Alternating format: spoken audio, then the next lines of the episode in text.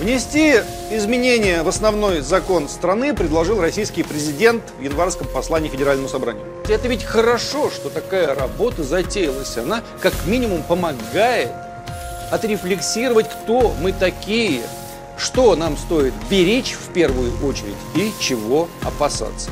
А мы разделены так же, как евреи. Надо отдавать себе в этом отчет. Русские ведь не хуже евреев, правда? Не лучше, но и не хуже. Русские имеют право на заботу государства, где бы они ни находились. В свете мировых, и давайте я позволю себе патетичное высказывание, бессовских каких-то трендов на безумные гендерные новшества, когда однополые пары или семьи из нескольких членов невнятного пола имеют право на семью, на усыновление и воспитание детей, необходимо прописать в Конституции, что брак – это союз именно мужчины и женщины. Я бы еще отдельным подпунктом в административный кодекс Российской Федерации внес правило за употребление слова «совок» по отношению к гражданам Советского Союза бить железной линейкой по губам. Но, боюсь, меня не поддержат коллеги.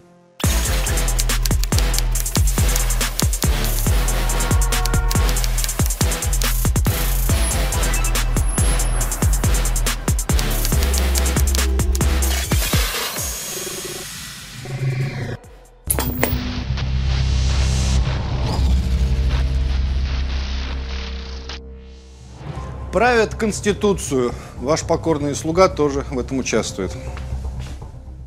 Вынести на обсуждение ряд конституционных поправок, которые считаю вполне обоснованными и важными для дальнейшего развития России, как правового социального государства, в котором высшей ценностью являются свободы и права граждан, достоинство человека, его благополучие. Естественно, по этому поводу стоит в определенных кругах дикий шум. Одним Конституцию жалко, хотя они ее не читали, думаю, ни разу. И в целом относились к ней равнодушно, как и ко всем остальным законам Российской Федерации. Другим обидно, что их в комиссию не позвали, они бы тоже хотели что-нибудь там поправить. Ну ничего, в следующий раз позовут, не волнуйтесь. Третий критикует совершающиеся сознанием дела и порой по делу. Об этом мы тоже поговорим. Вкратце, как все начиналось. Внести изменения в основной закон страны предложил российский президент в январском послании Федеральному собранию. Ну, все помните, что президент сказал, что мы живем по своим законам, а не по международным. Так называемый приоритет Российской Конституции над международным правом предложил он установить.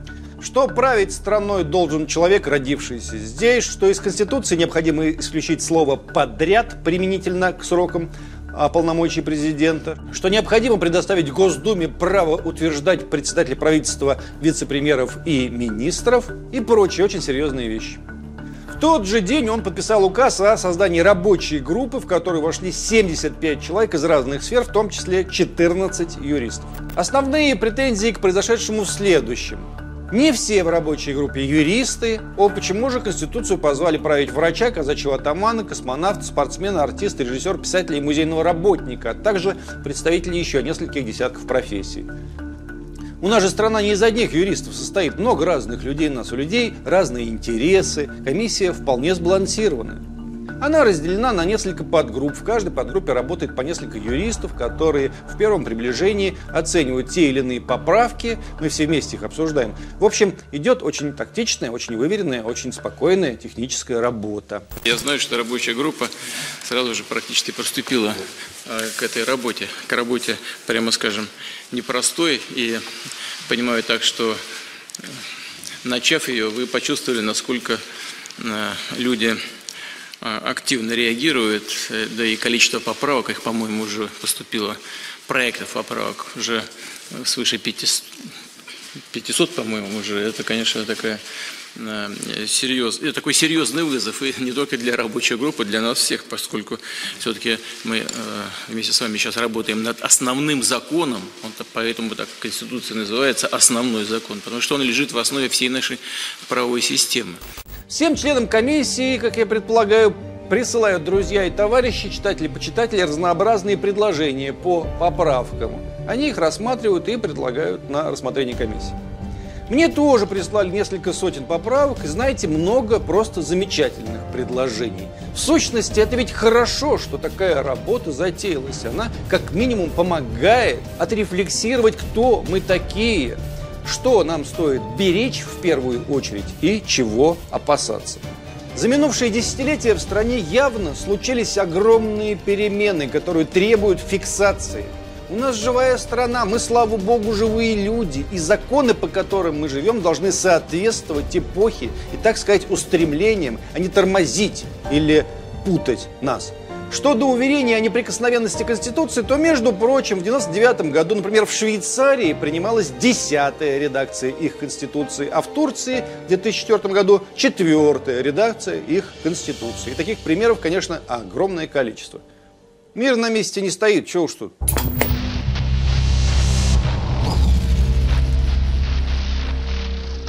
Допустим, сменится власть, и вдруг кто-нибудь вроде очередного Горбачева захочет сделать Россию безъядерной.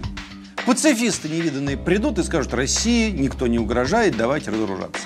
Мое мнение простое. Чтобы избежать такого, надо в Конституции черным по белому прописать «Россия является ядерной державой». Отныне и навсегда. На недавней встрече с президентом России я сделал такое предложение, на что он ответил, что ядерное оружие не вечно, что когда-нибудь придумают, а может даже придумали уже оружие получше. И в этом смысле упоминание ядерного оружия в Конституции обесценится. Я согласен, согласен.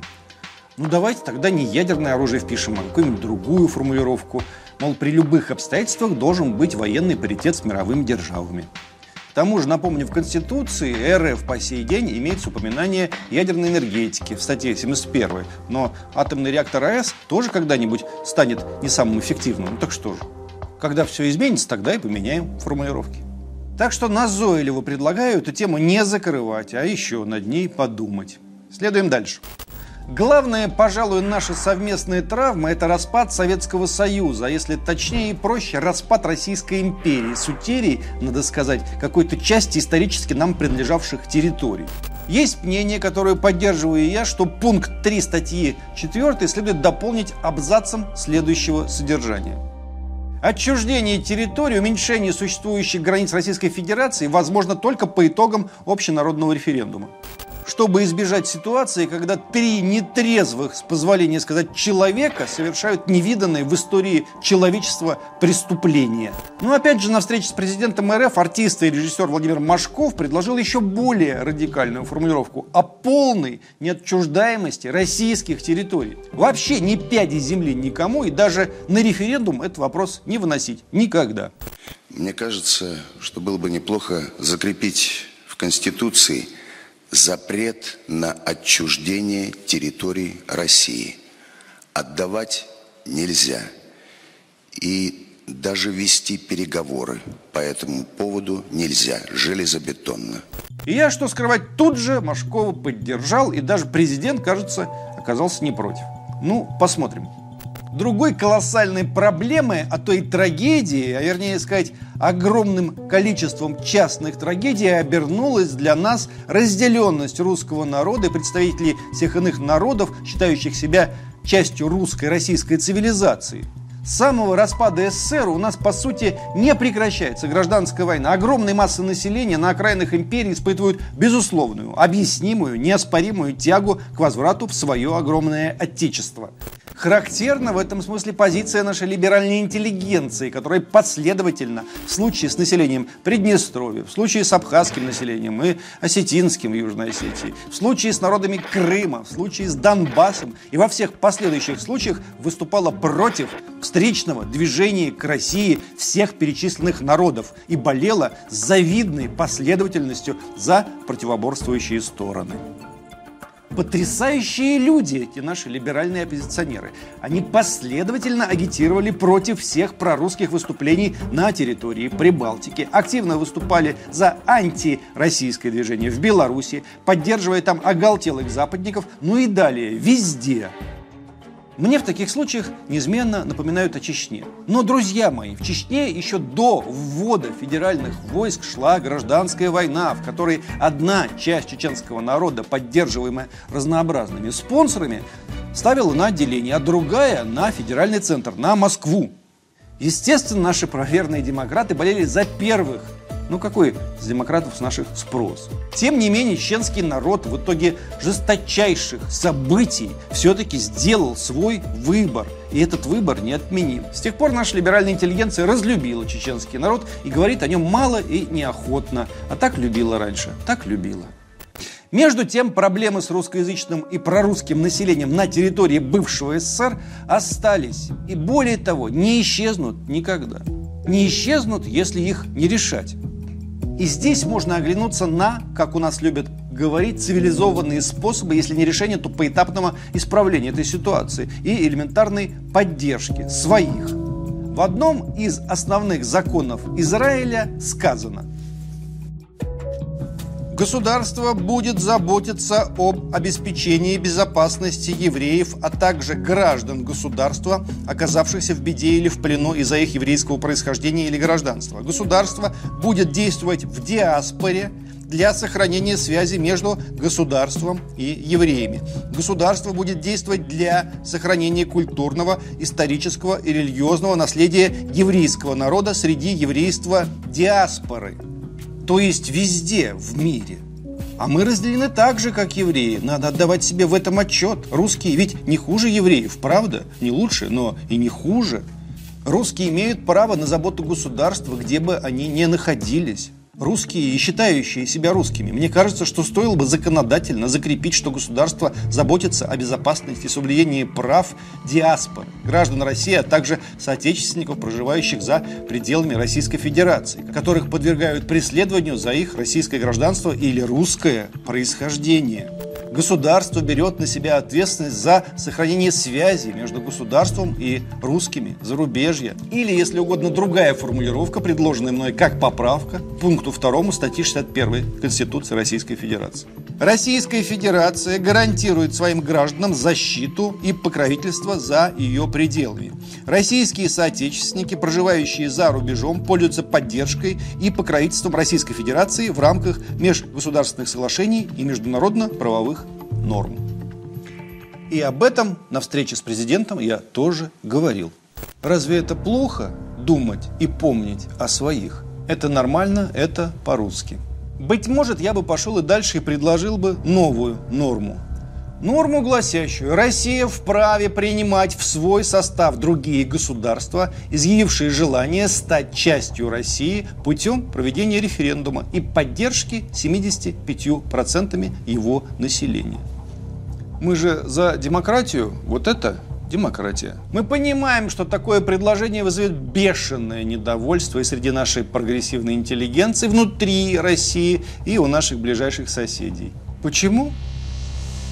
Да потому что даже в нынешнем своем состоянии мрачная, несколько коррумпированная несколько диковатая Россия остается для миллионных бывших жителей СССР, и не только для них, куда более привлекательной страной, куда более привлекательным местом обитания, чем те государства, где они живут. Это же крах будет огромной русофобской пропагандистской машины, Сколько лет нам доказывали, что из Рашки все хотят свалить, что это самое непригодное для жизни место на Земле, и тут вдруг посыплется один за другим референдумы, где десятки миллионов людей выскажут мнение, несколько отличное от мнения, скажем, радио «Эхо Москвы», новой газеты и журнала «Максим». Одна беда, на это, скорее всего, не пойдет наша власть. Власти всегда не хватает денег, их можно понять. Тем не менее, о каких-то вещах нужно вовремя сказать вслух. Пусть они приживаются. Иногда потом они становятся реальностью. Вот я и сказал.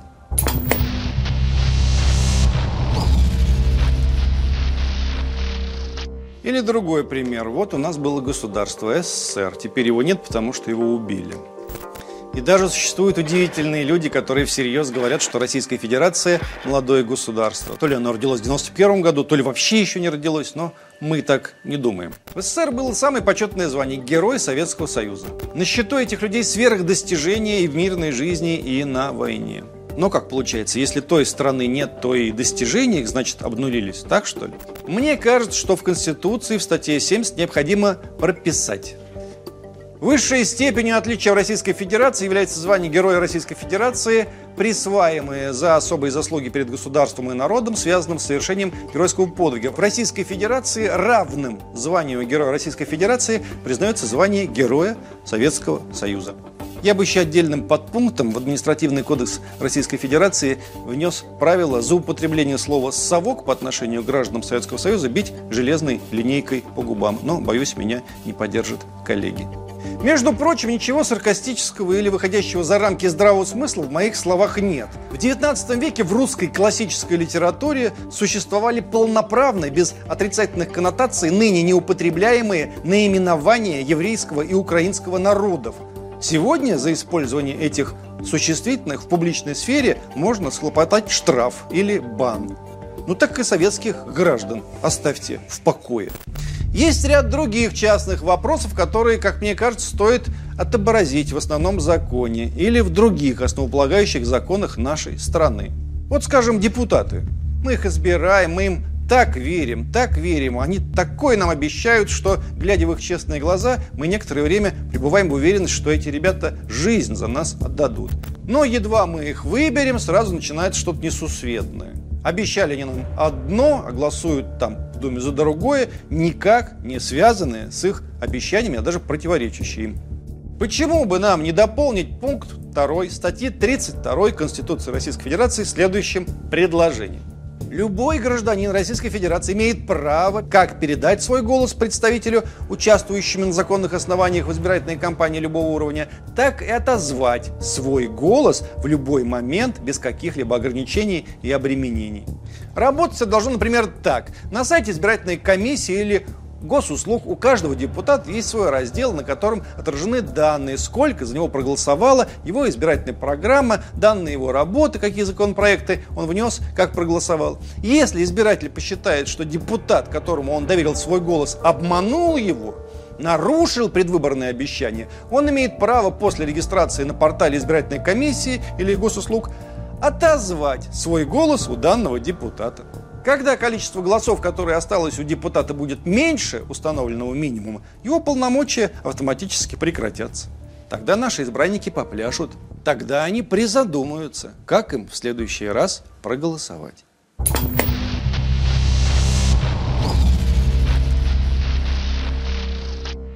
Помимо тех предложений, что внесены мной и моими товарищами, циркулируют на заседаниях комиссии сотни других предложений рабочая группа предложила более 600 поправок в Конституцию. Например, в свете международной информационной войны по пересмотру итогов Второй мировой есть предложение закрепить статус России как державы-победительницы.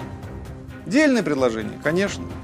В свете мировых, и давайте я позволю себе патетичное высказывание, бесовских каких-то трендов на безумные гендерные новшества, когда однополые пары или семьи из нескольких членов невнятного пола имеют право на семью, на усыновление и воспитание детей, необходимо прописать в Конституции, что брак – это союз именно мужчины и женщины. Пусть прогресс идет стороной, пусть нас оставят в покое со всеми этими новшествами, пусть Россия выглядит дико на фоне просвещенного человечества. Ничего, переживем. Российская Академия Наук выступила со своим предложением добавить в Конституцию пункт о приоритетной значимости науки и технологий для развития страны. Святейший патриарх Московский и всея Руси Кирилл предложил закрепить в Конституции упоминание о вере в Бога, что тоже вызвало самое бурное обсуждение, вплоть до того, что лидер группы «Ленинград» Сергей Шнуров, Шнур, откликнулся на это предложение стихами собственного невзрачного сочинения. На заседаниях комиссии обсуждают статьи или поправки о гарантиях индексации пенсии и достойной оплаты труда. это вызывает технические споры, а также законы о запрете абортов с предложением оставить их только по медицинским показаниям. И это вызывает споры, которые техническими не назовешь. Или мне вот, скажем, такое письмо пришло, с вашего позволения процитирую. Предлагаем внести в Конституцию право на жизнь и далее обоснование. Лекарства от редких болезней стоят неподъемных денег, очень немногие могут это вытянуть. Ну, вы понимаете, о чем речь. Стоит ли поднимать этот вопрос? Да, конечно. Как бы то ни было, я нахожу все происходящее более чем здравым. Вся Россия обсуждает базовые ценности, с которыми живет и собирается жить. Согласно опросу в ЦИОМ, порядка 80% россиян считают важными и поддерживают поправки в Конституцию, предложенные президентом России. Есть, конечно, и другие мнения. Новый газет уже опубликовала манифест граждан России против конституционной реформы. По их мнению, поправки в Конституцию вносятся в спешке с риторическими и юридическими манипуляциями без реальной общественной дискуссии. Вместо Конституционного собрания нам предлагают имитационную рабочую группу с участием непрофессионалов. Так вот пишут. Нас лишают шансов на позитивные перемены и воруют наше будущее. Вот так еще пишут. Написали, что это конституционный переворот. Ну, не знаю, тут все сложно. Когда вы воровали наше будущее, вы не так печалились по поводу общественных дискуссий и юридических манипуляций. Это же извечная история. Тем более, что причин для истерики пока все-таки меньше, чем хочется некоторым. Политолог Борис Макаренко, между прочим, из Высшей школы экономики, спокойно констатирует. Если говорить о блоке предложений, связанных с формированием и отставкой правительства, здесь все достаточно конкретно. Если вчитаться в текст, то это точно не переворот, а мягкая коррекция в сторону умеренного расширения полномочий парламента и некоторой автономности премьера. Но тип государственного устройства остается прежним. Политолог Александр Баунов по всем этим поводам резонно заметил. Строгое научное определение, что такое конституционный переворот, мне неизвестно. Думаю, это тема научной дискуссии. Например, совершил ли в 1993 году Ельцин конституционный переворот, когда в ответ на бунт старого, но законного парламента разогнал его при помощи вооруженных сил и принял новую конституцию. С определенной точки зрения – да, но многие критики сегодняшних изменений тогда его поддержали. Казалось, что это переворот в нужном направлении. Есть дух Конституции 93 года, когда Россия шла западным путем. Тогда никто не сомневался, что Россия будет развиваться как США или Франция и будет жить западными политическими циклами, то есть будет регулярная смена президента. И, конечно, когда Ельцин принимал эту конституцию, он предполагал именно эту картину. Другой картины у него не было. Конечно, сейчас, в отличие от 93 года, никто из высшей бюрократии не видит Россию страной, которая идет на Запад и будет жить западной политической жизнью. Они строят какую-то другую модель. Это не просто президент как высшее должностное лицо, которое регулярно сменяется, это какая-то более сложная конструкция, которую теперь просто перестали скрывать. Путин не слишком претендует на то, что Россия – это еще одна страна западной конституции. Если им скажут, что модель больше не похожа на западную, то они ответят, а почему она должна быть похуже? Нет, ну правда, а почему? Впрочем, есть и у критиков президентских предложений и, кажется, дельные замечания. Например, для судебной системы предложения о поправках Конституции будут означать, что президентская администрация фактически сместит систему сдержек и противовесов в пользу президентской власти. Если президент, а не высшая квалификационная коллегия будет рассматривать дела судей и преследовать их дисциплинарно, он получит чрезмерный контроль над органами, которые должны проверять конституционность и правомерность его же указов. По сути, судьи отчасти теряют независимость, и их несменяемость оказывается под угрозой. Так возникает, говорят нам, внутриконституционная коллизия, порождающая правовую неопределенность. Поправки, уверяют критики, понижают статус правительства и его председателя, а силовой и международный блок правительства превращается, как нас уверяют, в часть президентского офиса, не подотчетный парламенту. Председатель правительства станет фактически уравнен с министрами с точки зрения своей независимости и подотчетности Думе. Его можно будет увольнять отдельно от всего правительства. И вроде бы надо бы всего этого опасаться. Вот вы опасаетесь? Если все вы опасаетесь, то, возможно, что-то в этом и есть. Что до меня, то меня повторюсь, куда больше пугает возможность очередного развала страны и положение русских людей за пределами России. Но вот эта критиков президентского послания и прочих предложенных нами правок от чего-то не волнует сегодня и не волновала вчера. И позавчера тоже не очень мучила. Такая вот непростая ситуация. Если нужно еще проще объяснить, то я объясню. Критики президентских предложений и работы комиссии слишком маркированы многолетним, перманентным, упрямым равнодушием ко всему тому, что реально волновало граждан России в минувшие десятилетия. Я бы больше им поверил, если бы они так волновались о нас с вами еще вчера.